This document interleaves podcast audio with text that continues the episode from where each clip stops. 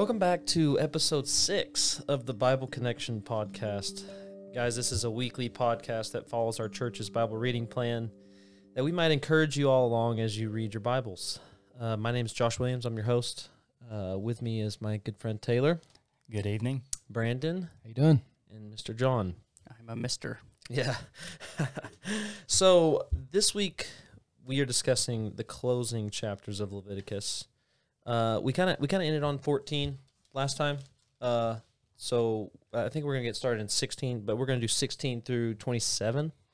So just hopping right in that, uh, the Day of Atonement is singled out right in the middle of Le- Leviticus, and John touched on this last episode. Uh, what's so important about this specific festival over the others? Yeah, so so last week we we mentioned to to refresh your memory, we mentioned that Leviticus is found within the middle of the Torah, and and the Day of Atonement is in the middle of Levit- Leviticus, and and John um, did a great job of pointing out the the, the chiasm of of um, what's what's the phrase, John? The, the Lord spoke to Moses seventeen And times. the Lord spoke to Moses, saying, or and the Lord Lord spoke to Moses and Aaron, saying, Yep. And 18th, the 18th time found in the Day of Atonement, and then 17 times following. Yeah, it's exactly central in that structure. Yeah, yeah. And, and, and when we look at the, the the Day of Atonement, the Day of Atonement is so crucial for us. And, and, and John, you're gonna you're gonna pull out the, the the New Testament connection to this. But the Day of Atonement is what is and was to to to the Old Testament believers. You know, they're the, the it's it's it's following. You kind of have to know what what has happened before with Nadab and Abihu and them offering strange fire before before the Lord and them being consumed and and and and after this, well, before that in chapter nine, the Lord comes down. The Lord comes down and consumes the the the the offering before the people, and it's and all of the people were in awe, right?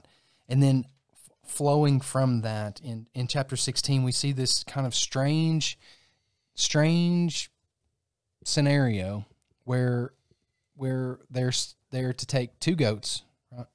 And and one is they are to the the, the people are to symbolically through the priests lay their hands on this this one goat, right? And and this one goat is to in in systematic theology we like to say expiation, right?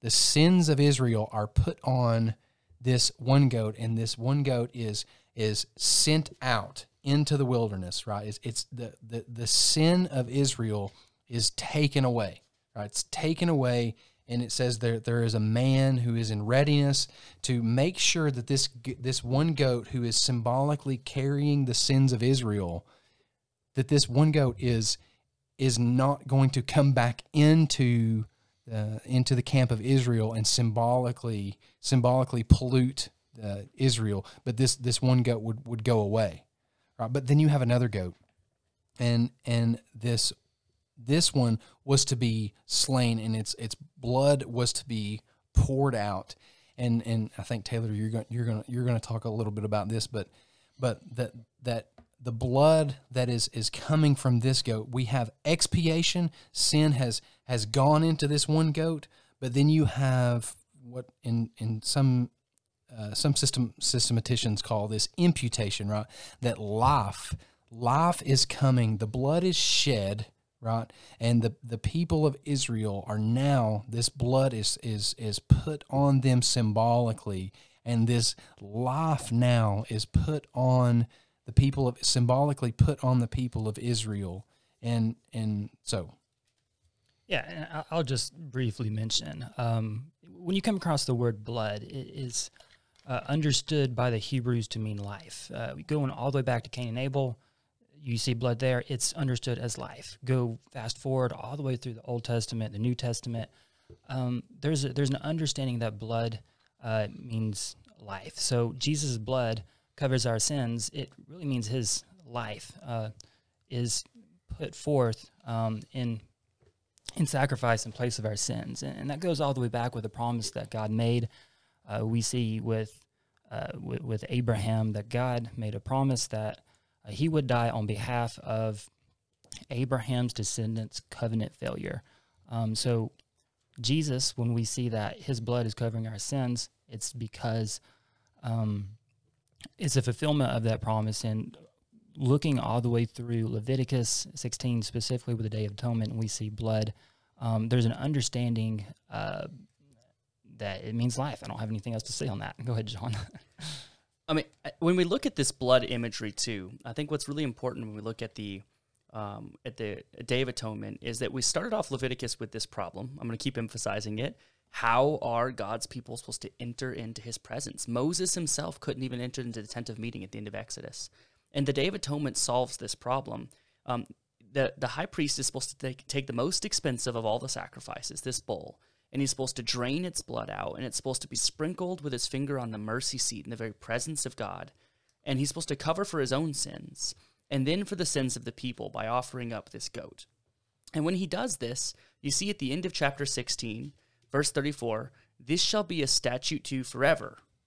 This atonement may be made for the people of Israel once in the year because of all their sins. And Aaron did as the Lord commanded to Moses. And so the, the, the, the answer to this question, how is God's people, how are God's people going to dwell with God, is kind of not a great answer. Forever, every year, throughout all their generations, they're supposed to continually offer this sacrifice that that symbolically allows them to enter into the presence of God, but only the high priest and only once a year.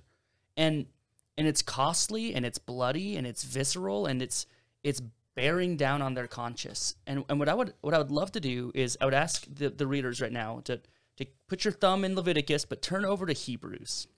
Because in Hebrews, starting in chapter nine, um, the author of Hebrews, so we don't really know who specifically he is, he's making a connection here um, that is just mind blowing and enriching, and and you cannot understand the Day of Atonement or Leviticus as a Christian without coming to Hebrews and seeing what is being said here about Christ. So, chapter 9, starting in verse 1, I'm, I'm going to be doing a lot of reading, so hopefully I'm not stuttering. Now, even the first covenant had regulations for worship and an earthly place of holiness.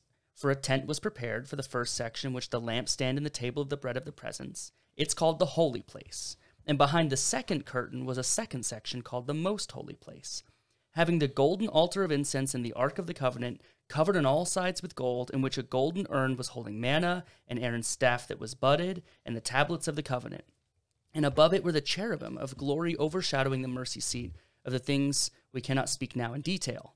I feel like he's really thinking of this podcast right now. So these preparations have thus been made. The priests go regularly into the first section, performing the ritual duties, but into the second, only the high priest goes and he but once a year, and not without taking blood, which he offers for himself and for the unintentional sins of the people. And by this, the Holy Spirit indicates that the way into the holy place is not yet opened as long as that first section is still standing, which is symbolic for the present age. According to this arrangement, gifts and sacrifices are offered that cannot perfect the conscience of the worshiper, but deal only with food and drink and various washings, regulations for the body imposed until the time of Reformation. Verse 11 But when Christ appeared as a high priest of the good things that have yet to come, that have come, sorry, then through the greater and more perfect tent, not made with hands, that's not of creation, he entered once for all into the holy places, not by means of the blood of goats and calves, but by the means of his own blood, thus securing an eternal redemption. For if the blood of goats and bulls and the sprinkling of defiled persons with ashes and a heifer can sanctify for the purification of flesh, how much more will the blood of Christ, who through the eternal Spirit offered himself without blemish to God, to purify out conscience from the dead, uh, works to serve the living God? Therefore, he's the mediator of a new covenant, so that those who are called may, be, uh, may receive the promised eternal inheritance, since a death has occurred that redeems them from the transgressions committed under the first covenant. For where a will is involved, the death of the one who made it must be established. For a will takes effect only at death, since it's not in force as long as the one who made it alive. Therefore, not even the first covenant was inaugurated without blood. For when every commandment of the law had been declared by Moses to all the people, he took the blood of the calves and goats with water and scarlet wool and hyssop and sprinkled both the book itself and the people, saying, This is the blood of the covenant that God commanded for you. And in the same way, he sprinkled with blood both the tent and the vessels and worship. Indeed, under the law, almost everything's purified with blood, and without the shedding of blood, there is no forgiveness of sins. This is what I want to emphasize, and I'm going to stop reading pretty soon. Uh, we're going through chapter 9. Thus, it was necessary for copies of heavenly things to be purified with these rites, but the heavenly things themselves with better sacrifices than these. For Christ is entered not into holy places made with hands, which are just copies of the true things, but into heaven itself, now to appear in the presence of God on our behalf. Nor was it to offer himself repeatedly, as the high priest enters the holy place every year, with blood not his own. For then he would have to suffer repeatedly since the foundation of the world. But as it is, he appeared once for all at the end of the ages to put away sin by sacrificing himself. And just as it's been appointed for man to die once and then comes judgment, so Christ, having been offered once to bear the sins of the many, will appear a second time not to deal with sin, but to save those who are eagerly awaiting him. And, and I want you to keep reading Hebrews in your own time, but this is the, the joyful reconciliation we have in Christ Jesus. We, as a kingdom of priests, can enter into the holy place with God by the blood of the covenant, won us by Christ. And so I, I don't know what else I can add. Yeah. So can I pick up on? Um, That was amazing, by the way. Copies of heaven. That's, that's the Holy Spirit. Like that's just Yeah. amazing to just to Yeah. see that. uh, and and and going back to the first episode in Leviticus about Leviticus being this book that's hard that that it's like a, a Bible reader killer, you know what I'm saying? But all of these these these connections are just incredible. Um, but going back to um, these these things pointing to something greater, something else that you can miss in your text, in as as you're reading the text if you're not careful, and it, comes from from reading it over and over and over and over again. Like if, if you've read the Bible once, great, read it again, read it again and again and again and again, and I promise you, you will start seeing connections. I, I, I- every time I go through the Bible, I get, I get to places. I, I, I make notes in my Bible when I'm reading. I'll, I'll put a question mark, and when I go through it again the next year, I'll come to that question mark. And sometimes I'm like, wait a minute, this question that's here that I didn't understand, it makes sense now. This is one of those. I'm, what I'm about to say is one of those question marks that for me, it it was answered, and and, and it has to do with the eighth day. When you're reading Leviticus over and over and over again, the repetition of on the eighth day is repeated over and over and over again. It's it's, it's mentioned in 9 1, 12 3, 14 10, 14 23, 15 14, 15 29, chapter 22, verse 27, 23, verse 36, 23, verse 39. And as you're reading this, you will think, well, what in the world does this mean? Well, what's interesting, and I'm sorry to, to go back, but if you'll look back at chapter 12 with the with the purification of childbirth after childbirth, and you if you read uh, verse 3, and on the eighth day the flesh of his foreskin, shall be circumcised, obviously speaking about uh, Jewish Hebrew male children. The flesh of foreskins shall be circumcised, and then um, um, she can, but but but Hebrew male children were circumcised on the eighth day. What's the significance of the eighth day? Wait a minute. From from from from the beginning until now, we've heard over and over and over again the repetition of seven days, right? Going back to to Genesis one, right? You know, Genesis one and two, but but now it's mentioned the eighth day. What what in the world? Why was why was it that the the the Hebrew child on the eighth day was circumcised? Did they lose count? Numbers are hard. Yeah, you might you might think so, but the re- the numbers are repeated a lot. Wait till the next book. Um, but what what the what the New Testament picks up on this, and and what's happening is there are seven days creation, right? But on the eighth day, the the new covenant will will speak of the eighth day as the new creation. And when we when we think about new creation, we think of Second Corinthians, uh, Second Corinthians five seventeen. If anyone is in Christ, he is a new creation. And then also you think about the Book of Romans, and you think about you know what, what Paul is thinking as Paul is thinking through circumcision, right? You think you know circumcision is is the cutting away of flesh, right? Well, Paul Paul is using Deuteronomy language in saying, well, you know, the, the, the, the removal of flesh is pointing to something something in the future in, in the circumcision of the heart. And this this the, the, child being circumcised on the eighth day he's being set apart right? We talk about circumcision as, as priestly language. The the the, the the the Hebrews were were in a in a midst of people where the priests were circumcised but now all of the male children now are circumcised so that so that the nation can be a a, a, a, a, a kingdom of priests shining as as Isaiah will say bringing light to the ends of the earth right? But this this circumcision is is saying this child is set apart. This this original creation this child now is set into the new creation right and we see that Christ now in the new covenant Christ is is the beginning, right? The, the, the Old Testament circumcision was pointing to um, Jesus as, in, in Colossians chapter 2, you'll see the connection of Old Testament circumcision and Christ being the circumcision, the circumcision, right? Christ is that circumcision, right?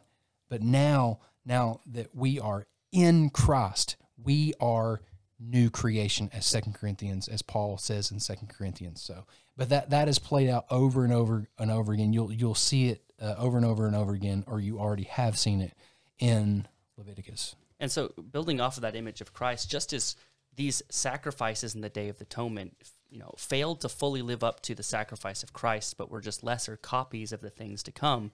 Now, the people they are called to be a kingdom of priests, Shadow. and a holy nation. But it's a shadow, a shadow paul uh, the, the author of hebrews says it's a shadow of the things Yes. Yeah, sorry, sorry. I, I might have misspoke. I don't even remember what I said.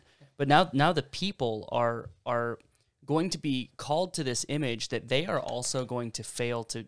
They're going to fail. I mean, the, the, if you if you've read the Torah before, you're going to get to the book of Numbers and you're going to see almost immediately the people of Israel going to fail after being made right with God through the Day of Atonement. And yet, here we have in chapter 19, and the Lord spoke to Moses, saying, Speak to all the congregation of the people of Israel and say to them, You shall be holy, for I, the Lord your God, am holy.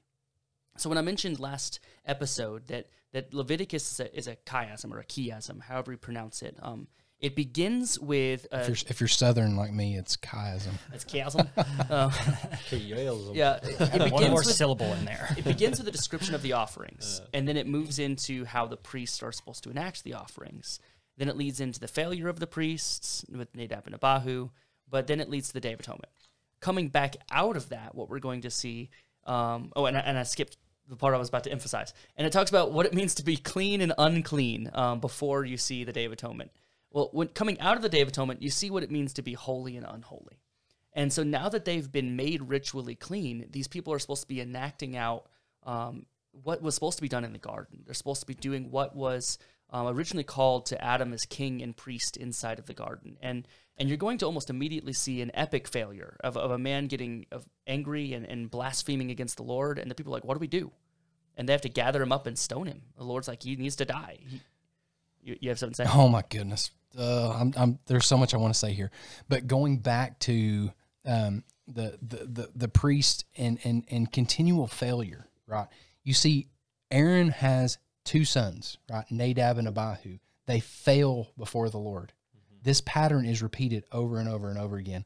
Eli has two unfaithful sons. Samuel has two unfaithful sons. David, not being a priest, but David has some unfaithful sons, right? So, um, but yeah, and but w- w- what's interesting, and we're jumping ahead a little bit, but where that where the the woman who has the Egyptian um, husband who has the the son that's in an argument with with the the Hebrew and he blasphemes the Lord, that's such a strange position where where that's at because you have didactic didactic didactic teaching and then all of a sudden this narrative Mhm. and I don't know I don't there's a lot I want to say there but what were you, I'm, I'm interrupting you No, no, I, I, continue. well it's it's almost like you have this like it's didactic you know this Real quick, didactic. so teaching right um um we're, we're gonna get taylor's gonna talk about the feasts and and this is what you are to do This is the date that you're to do it on. This is what this is how you're to do it. Like last week I talked about how Exodus Exodus is the architecture of of uh, covenant worship before Yahweh. Leviticus is giving you liturgy, and liturgy is is one of those old Christian worms, not worms, words about kind of order of service, right? How how is it that you you you you worship before the Lord? How is it that you live before the Lord? But through you know the, the text is going on. There's this this teaching, and then all of a sudden there's this strange story that that that, that goes right right in the middle of it, and the the story it almost seems out of place, and that's where well I won't get into that, uh, uh, but this this narrative of this man blaspheming the Lord. Well, you might think this is this is this is strangely placed, but it's not, because what happens is this man blasphemes the name of the, the Hashem, the the name that's that's the Hebrew for um, um, the Lord Yahweh, the the the the the Hashem of um, Yahweh, right? He blasphemes that name, right? But the, the the the text, especially when we get into Numbers, Numbers is going to talk about how you know in in Numbers chapter six, may the Lord bless you and keep you. May he make his face to shine upon you. May he make, uh, I say this to my kids every night. Um, uh, may, may, may his countenance, uh, gosh, I can't remember it. May the Lord bless you and keep you. Not May- tonight. But what's happening is this is a narrative passage, but it's giving you a- an, an example of how important the name of the Lord is. We are to ha- each day the the priest is to offer this this Aaronic blessing after his after his his offering is complete. He's to put his name symbolically on the people of Israel, right? But yet this man now is blaspheming the name, the Hashem of Yahweh, right? And what's to do? What are, what are they to do?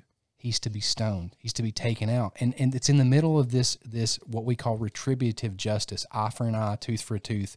You know, the the the justice, the the, the punishment shall not shall not uh, exceed the crime. And and the Lord is is very is is is is extremely um, aware and, and wants to model that to the world. He's wanting his people to model that to the world, but yet it's it seems like well this this might seem a little excessive, but it's not, because the rest of the text is like I said, especially in Numbers, we're going to look at next week. The name of the Lord is massive. We want the name of the Lord upon us. We never want to blaspheme that name. Blessing and lot come through the name being upon us. That's the language that's that's picked up in Numbers. Okay, continuing on. We've spent way too much time. Have we on got that. to the second? No, we just, that's another question one. Um, 20 minutes again. I, It's, a, lo- I love it's it. a Levitical theme. I love it. Um, so moving on. Okay, in the latter parts of Leviticus, we're looking at chapter 23, right? It discusses all these uh, feasts. So we got the Passover, we got Feast of First Fruits, Feast of Weeks, Feast of Trumpets, uh, Day of Atonement, which we just finished so talking about, and then Feast of Booths. So why do the people of Israel have so many feasts? And then uh, second part to that question, uh, what makes them necessary? The first answer is they were a hungry group of people, so they had to eat often. Um, the seven feasts of Israel foreshadow and picture the feast of all time. Uh, so this is fascinating. There's more going on than just them gathering as a group of people, but rather the history of the world, the history of all things that have happened and are going to happen are summarized in these feasts. So in spring, uh, you have Passover, unleavened bread, first fruits, and Pentecost, otherwise known as Shavuot or Feast of Weeks. Those are um, symbolizing Jesus' first coming, and they have been fulfilled. Then there are three more uh, that come in the fall Jesus' second coming, trumpets, uh, atonement, or otherwise known as Yom Kippur, uh, and tabernacles, the Feast of Tabernacles, otherwise known as Sukkot or the Feast of Booths. Those are a, a picture and imagery of Jesus' second coming. So Passover celebrates the Passover of Egypt, a foreshadowing of Jesus as the slain lamb. Anyone who believed uh, in the promise of God would put that um, blood over the doorpost, and the angel of death would pass over uh, their home.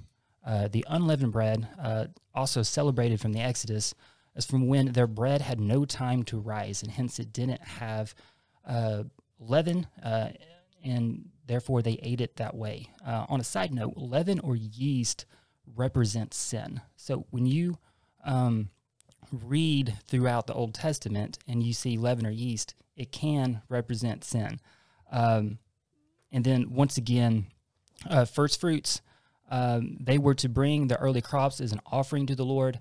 Uh, so the that feast um, was a part of the harvest season, and when they uh, had their crops grow up, in the first part of their um, produce was coming, they would take it as an offering to the Lord and bring it to uh, the holy city, Jerusalem, where the priests were, and they would offer that as a testament that they believed that God would provide more um, uh, than just the first fruits, but rest of the crop would grow. So it was a testament of faith. And then uh, Pentecost, seven full weeks after the Sabbath, uh, marked the start of the summer harvest um, and would continue the harvest until the trumpets were blown, hence the Feast of Trumpets. So, what I want to communicate is that these feasts were fulfilled in Jesus' first coming, these first four. Jesus was crucified on Passover, buried on unleavened bread, raised on first fruits, and then the Holy Spirit came on Pentecost, marking the age of the church, in which we as believers today are called to harvest until the next feast when the feast of trumpets are blown, the day that the high priest would blow the trumpet so that all the faithful would stop harvesting and come to worship, and a day of solemn rest. Literally saying a day of solemn rest. Yom Kippur, the Day of Atonement, it shall be to you a Sabbath of solemn rest in the Feast of Tabernacles. Um, is a celebration of God providing shelter for the Israelites in the presence of God for eternity.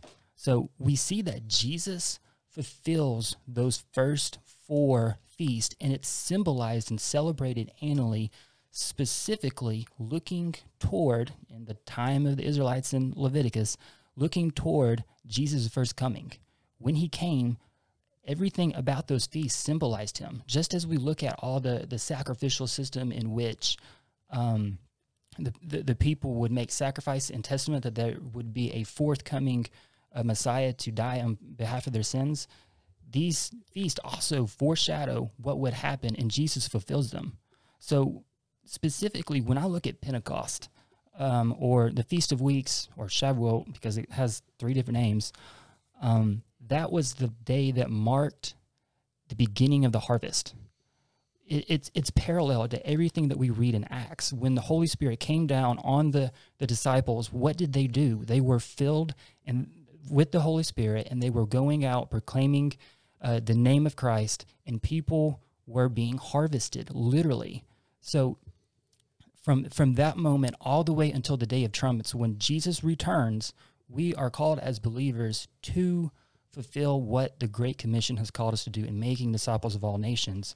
Um, and we are pulling in that harvest. And I know John wants to talk about some of this too, and he's been waiting. So I'm going to go let him go ahead and if, jump I'll in. Be, I'll be quick. I'll be okay. quick. Okay. So I, I just want to highlight for some of you as you hear this. I've never heard this before. What is this amazing connection between Christ and these feasts? This is not just an implicit picture that Taylor's weaving here. This is the explicit conversation occurring throughout the Gospels and the New Testament. And so, if you'd just like to pause as I spitfire some scripture verses at you to just explore what Taylor was talking about a little bit more in your own time. In Luke chapter 6, 5, you see Christ is having this conversation against the Pharisees, accusing him of not keeping the Sabbath. And he, he says, the, the, the Son of Man is the Lord of the Sabbath. When, when Christ walks towards John the Baptizer, right? He says, Behold the Lamb of God who takes away the sin of the world for the Passover. You see Paul picking up in 1 Corinthians 15, comparing Christ to the first fruits of creation, you see that when the Holy Spirit descends on the church in Acts chapter 2, verses 1 through 4, it says that it happens on Pentecost. If you want to see more about this trumpet call that Taylor was talking about, calling God's people away from the harvest, look at Revelation chapters 8 through 10. We've already read Hebrews last week, chapter 9 and 10, talking about the Day of Atonement. And I, I want to finish off just this little couplet here, um, reading Revelation 21, 1 through 4 for you to talk about the Feast of Booths. Here, Then I saw a new heaven and a new earth. Earth, for the first heaven and the first earth had passed away, and the sea was no more. And I saw the holy city, the new Jerusalem, coming down out of heaven from God, prepared as a bride adorned for her husband. And I heard a loud voice from the throne saying, Behold, the dwelling place of God is with man. He will dwell with them, and they will be his people, and he will be, the, and God himself will be with them as their God. So God is going to tabernacle, going to booth, going to dwell with us in the end. Yeah, and that's that's exactly what I was going to going to bring up because John John in his prologue of, of John chapter 1 and verse 14 he says and the word became flesh and dwelt among us we have seen his glory glory of the only son from the father full of grace and truth the word dwelt here um, this is this is this is harkening back to to tabernacle he's tabernacling um, among us this is this is Leviticus language but not only that um, when when John is speaking of in in uh, John chapter 1, verse 6 and 7, he says, There was a man who was sent from God um, whose name was John. He came as a witness to bear witness about the light that all might. Uh, uh, he verse eight. He was not the light, but but came to bear witness about the light. And and from what from my understanding of John, this is harkening back to the light that was constantly that was constantly um, uh, before there was there was coming because in in this is this is the uh, this is how my mind works, but but this light that was constantly coming from the fire on um, in with with within the temple or the tabernacle. Go back to um, Leviticus chapter six. In Leviticus chapter Leviticus six twelve, it says, "And the fire on the altar um, shall be kept burning on it; it shall not go out. the The priest shall burn wood on it every morning, and he shall arrange the burnt offering on it, and and shall burn it, and the fat of the peace offering. And then it's repeated again here in verse thirteen: the fire shall be kept burning on the altar continually; it shall not go out.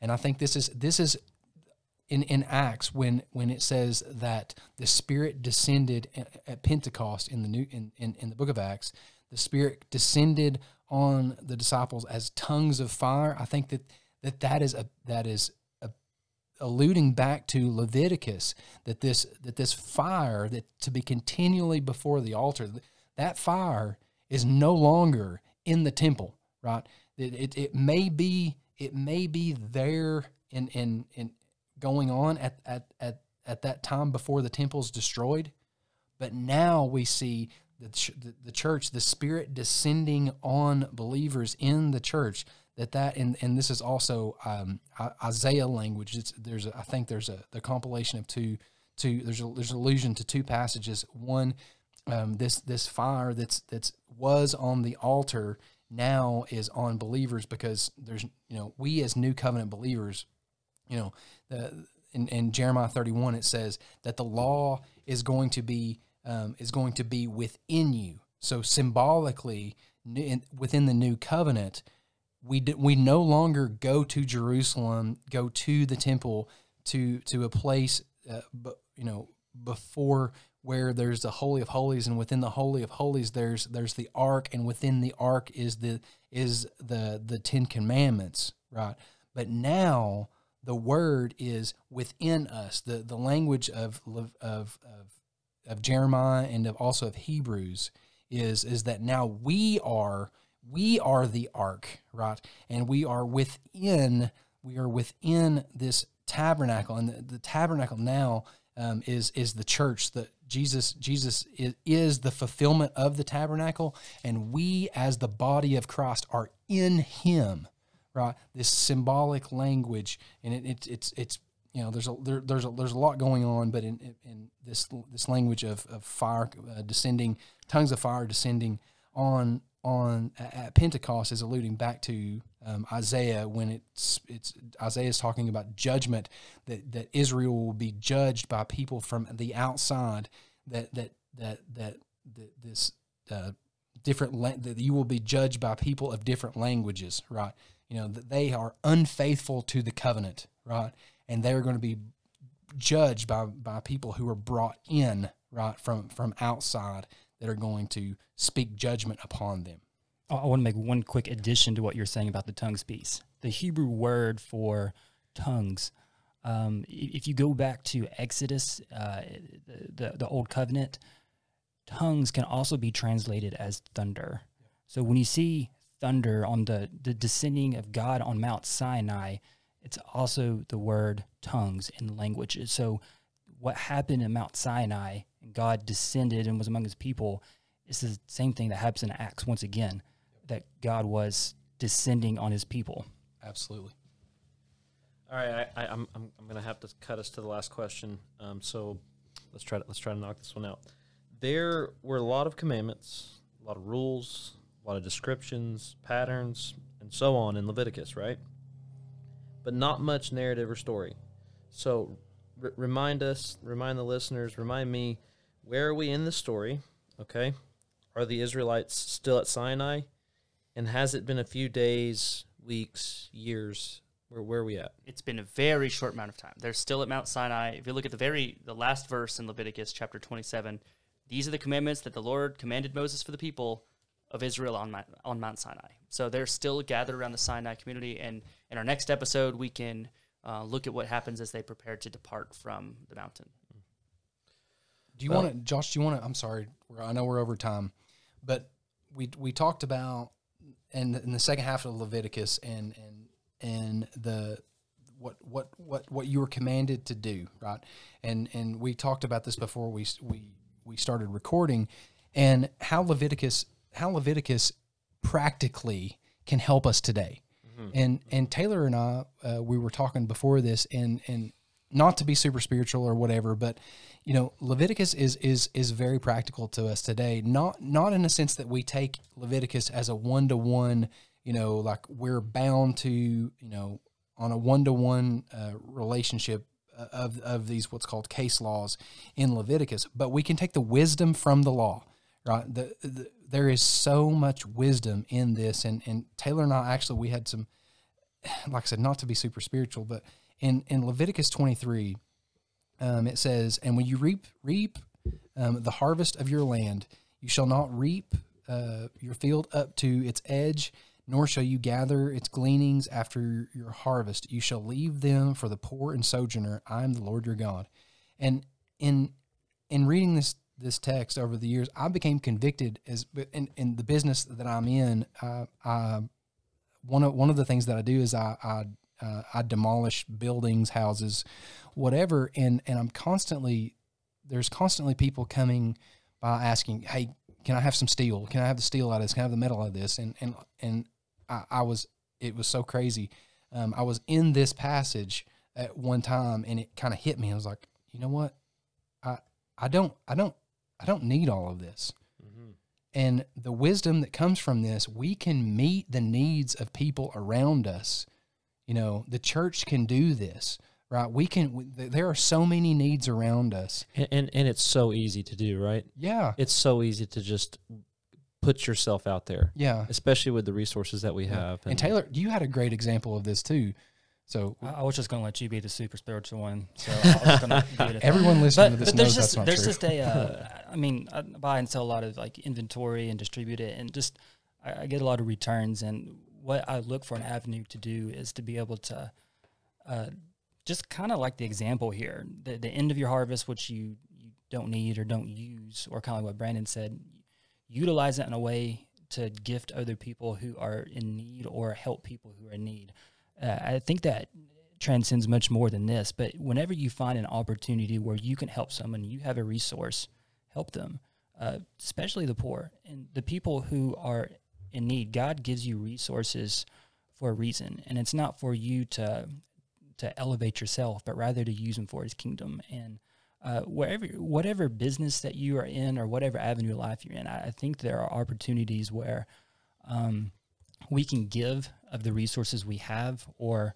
um, not take as much profit as we want for things, and what is left over uh, help those in need. So um, that can be in your time, and that can be in material resources as well. And and be encouraged that the Lord is going to provide for you even when it doesn't when it doesn't fit into the conventional wisdom that you want it to. So if you look at chapter 25, I'm going to be very quick. I know we're so over time. If you Yeah, look at chapter okay. 25, It talks about the sabbatical year, and and in the seventh year, you're not supposed to work the ground at all.